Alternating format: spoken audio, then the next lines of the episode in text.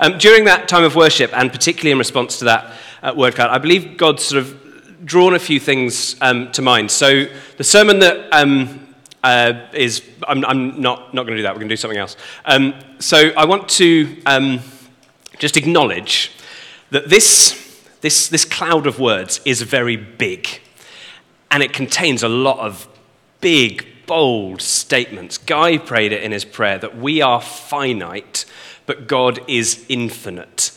And that really um, has gripped me. Um, and I believe that God wants to speak into that because I believe that there's, that there's, there's a response to that which can be, but I am so small. Even, but this world is so small.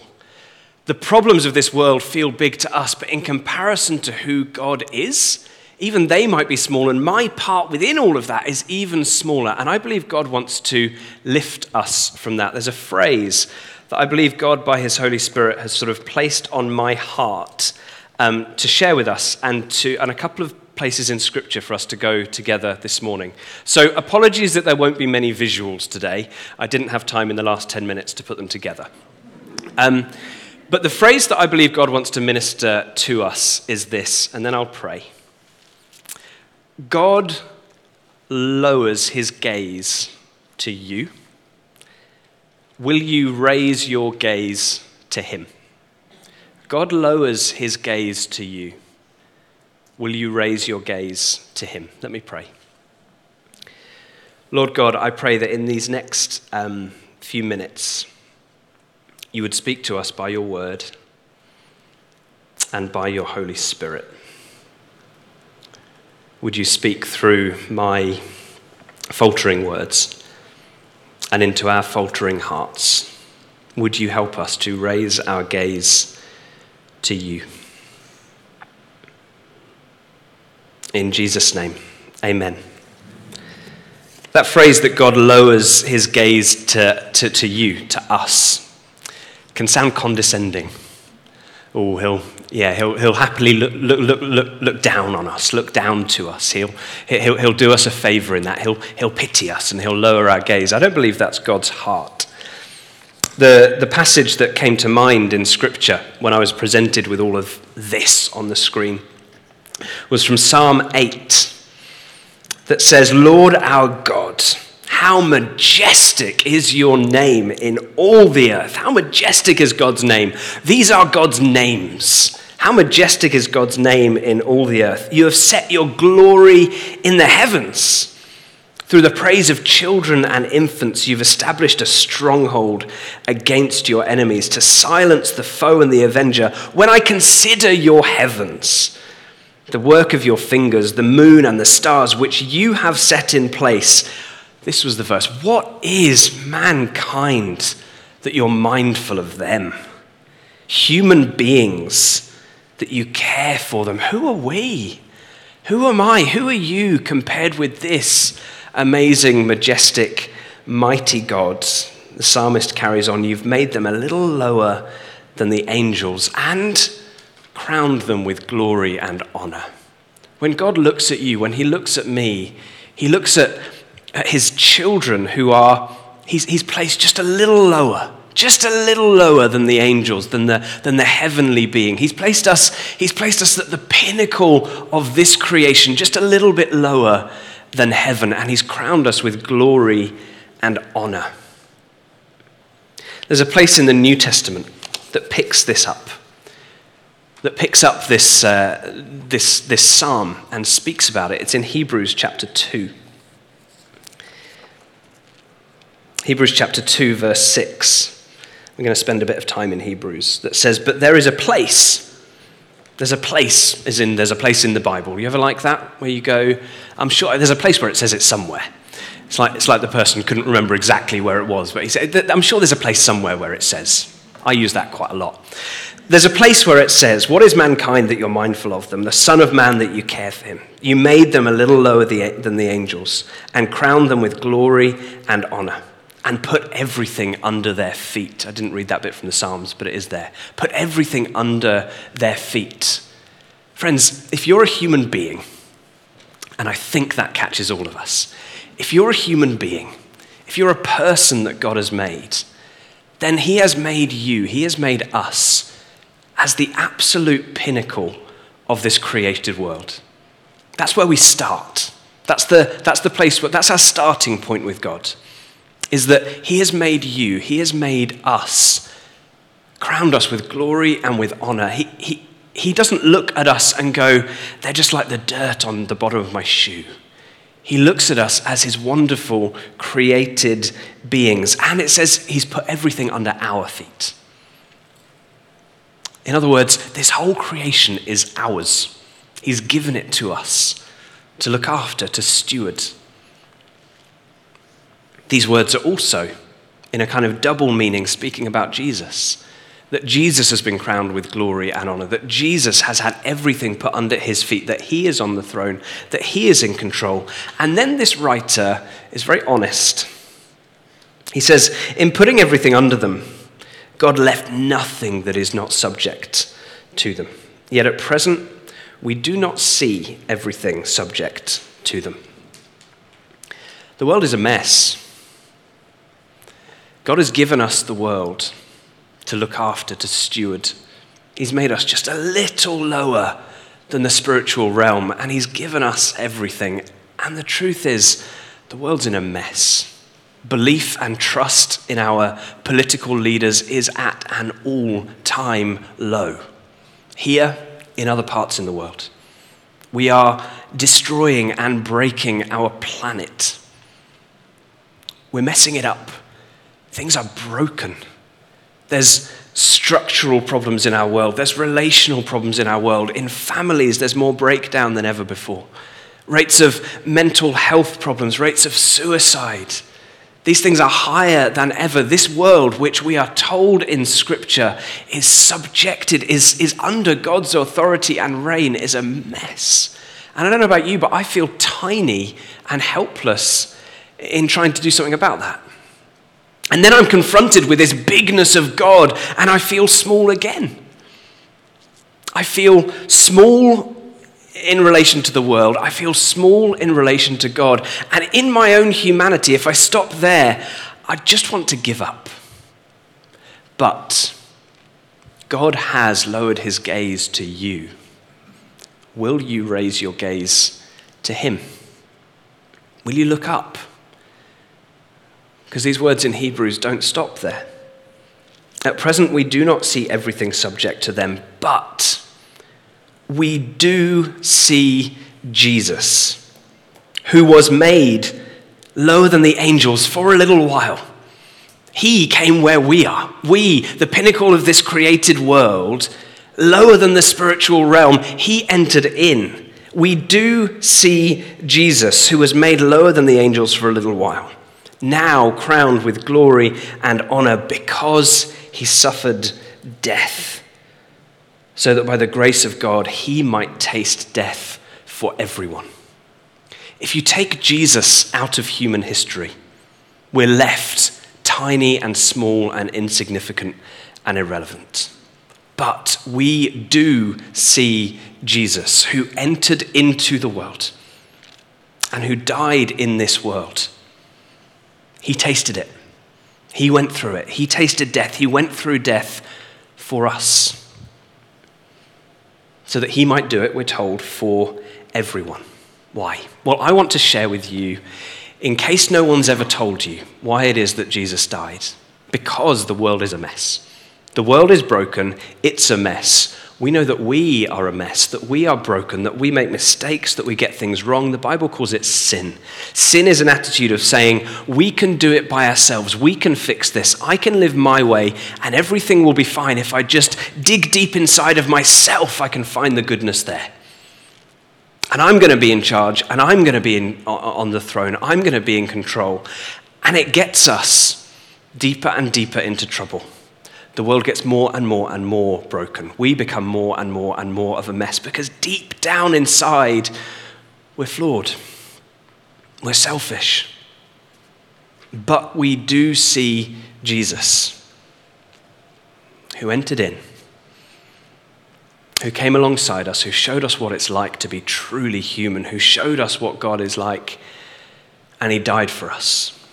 And he took the punishment, he took the price So that if we will turn and follow him, if you will turn and follow him, if you will lift your gaze to see Jesus, if you will trust in him, that what might happen? The passage carries on. In bringing men, many sons and daughters to glory, it was fitting that God, for whom and through whom everything exists, should make the pioneer of their, salvation perfect through what he suffered. Both the one who makes people holy and those who are made holy are of the same family.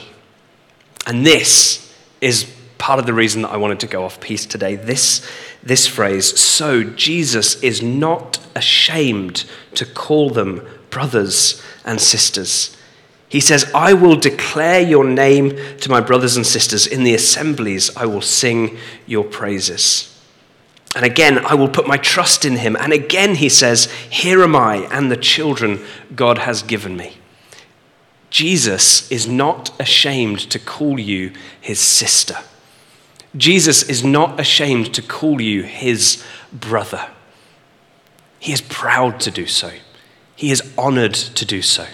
Not because you're perfect, not because you're brilliant, but because he loves you. He doesn't look at this list of attributes of who he is, of who his father is, of who the Holy Spirit is. He doesn't look at all of these things and go, Aren't I so big? They're beneath me. He looks at these things and he goes, This is who I am.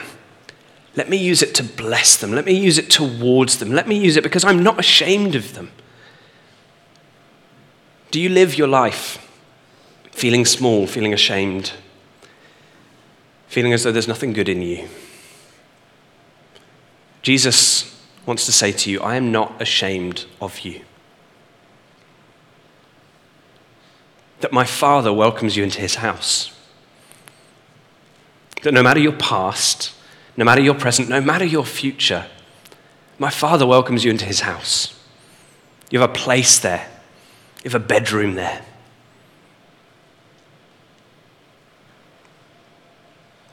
We, no, we mustn't look at the bigness of God and think, it's beyond me. We need to look at the bigness of God and say, He is big enough to fix the things that I can't fix. And He's gracious and kind enough to invite me in. I have a really strong sense that today there are people who feel ashamed before God and who need to hear those words. That Jesus himself, the Son of God, the second person of the Trinity, the, the everlasting Christ, the Messiah, is not ashamed to call you his sister, to call you his brother. He welcomes you in and says, There is a place in my Father's house, and it is just for you. I've prepared it for you, I've made it for you. O oh Lord, our Lord, how majestic is your name in all the earth. Who am I that you are mindful of me? Who am I? I'm a child of God. I'm a son of God. You're a son, you're a daughter of God, and Jesus is not ashamed of you. That shame you feel is not coming from Him. That shame you feel is a lie that he wants to undo and overcome. Jesus is not ashamed of you. It's not to say you're perfect. It's not to say you're the finished package. It's to say that, that through his death and resurrection, life has been opened up, forgiveness has been opened up, hope and healing and peace has been opened up. And shame no longer need be part of our life. There is no condemnation for those of us who are in Christ Jesus, the scripture tells us.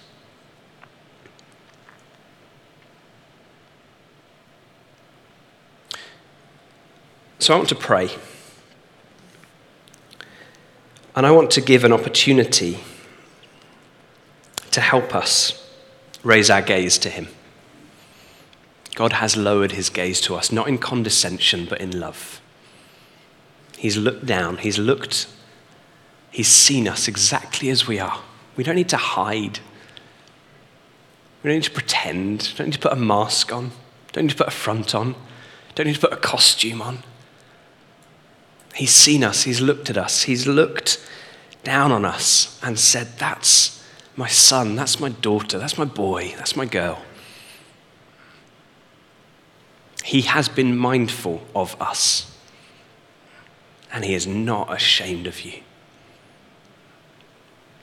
And He wants to remind you of that or minister that to you into your heart, into your spirit, into your soul. So I'm going to pray. It might be that you want to bow your heads. It might be that you want to um, put your hands in front of you just in in a posture of receiving something. It might be that you want to kneel. It might be that you want to stand with arms stretched out. But this isn't just theory.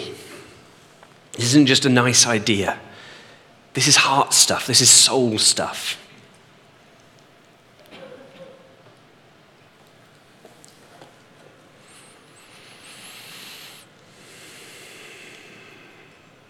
Lord, we know that it is your Spirit's work.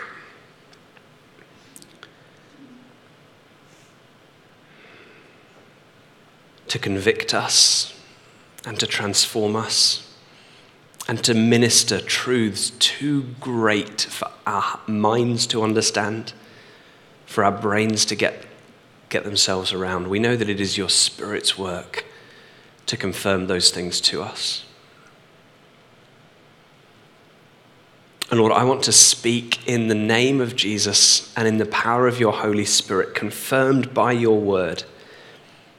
I want to speak against the lie that any single person here or watching online is too small for you to notice them.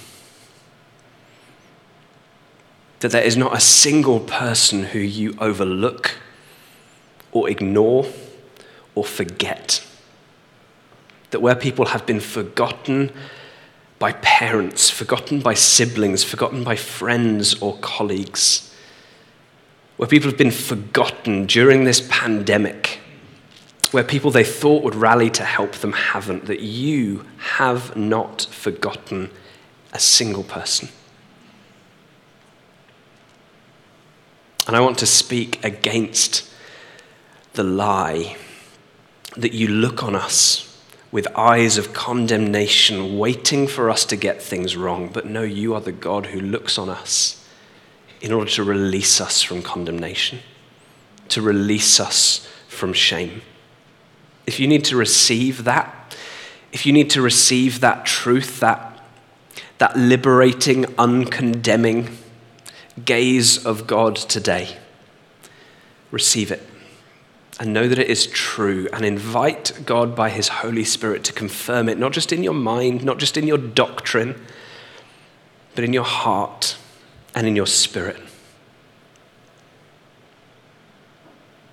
And I speak over every single one, every single precious soul, that if you have turned and believed in Jesus, that He is not ashamed to call you His brother or his sister.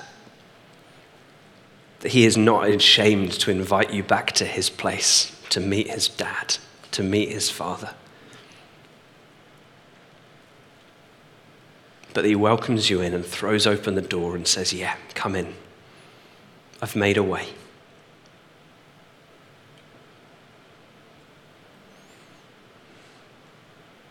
I want to ask specifically if there's anyone here or watching online, you can get in touch, send us a message through the website.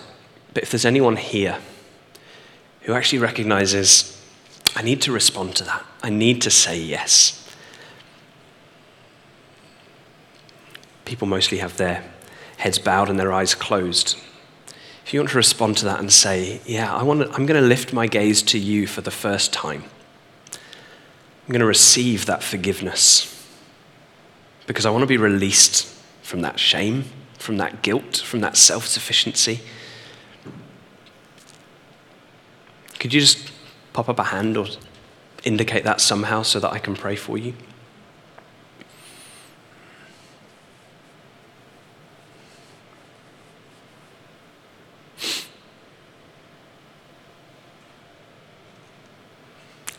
Thank you. And for those who recognize that today They've allowed the guilt to seep in, they've allowed the shame to seep in, they've allowed the, the self sufficiency to seep in, and they know that it's not about them. They know that it is Jesus on the throne who invites them into their Father's arms, but who need to recommit to a life lived in grace, not in work, not in achievement. You want to indicate that somehow, not to me, but to God, say, I'm coming back and throwing myself on, your, on, the, on the cross, on the throne of grace. Then let God know in your heart with a put your hand up, open your arms, whatever you need to do.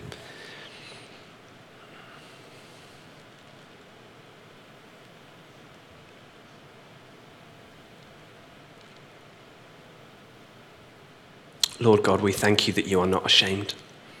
That for those who have raised hands or put out open arms or said something to you in the quietness of their own heart, Lord, help this to be a line in the sand moment. A moment where we say, We are yours, not because we're special, but because you have noticed us. You have looked at us. You have lowered your gaze to us. And we choose to raise it to you. Lord, for those who raised a hand in response, we give you praise. We give you thanks. Lord, help us to live a shame free life.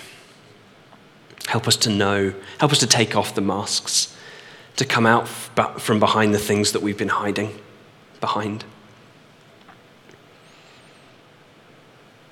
And simply to come to you, to raise our eyes and raise our gaze once again to you, to enter boldly because we can. And if there's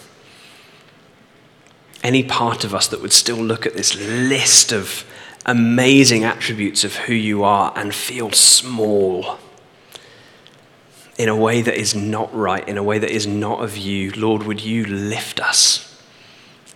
And would it be an encouraging and an emboldening thing to know that this is the God who walks in us? This is the God who walks with us. This is the God who is beside us and over us and in us and in front of us, who hedges us in who calls us out, who sends us into the world to know that we go in the name of this God who is not small, who is not powerless, who is not insignificant or irrelevant no matter what we might be told by others. And this is the God who is not ashamed of us, who knows us by name, who calls us his children whose Son calls us his brothers and his sisters.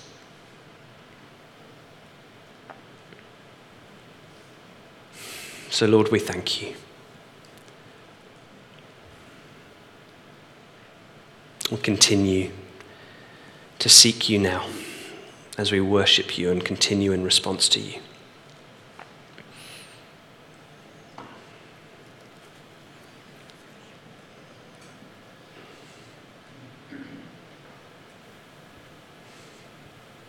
In Jesus' name we pray. Amen.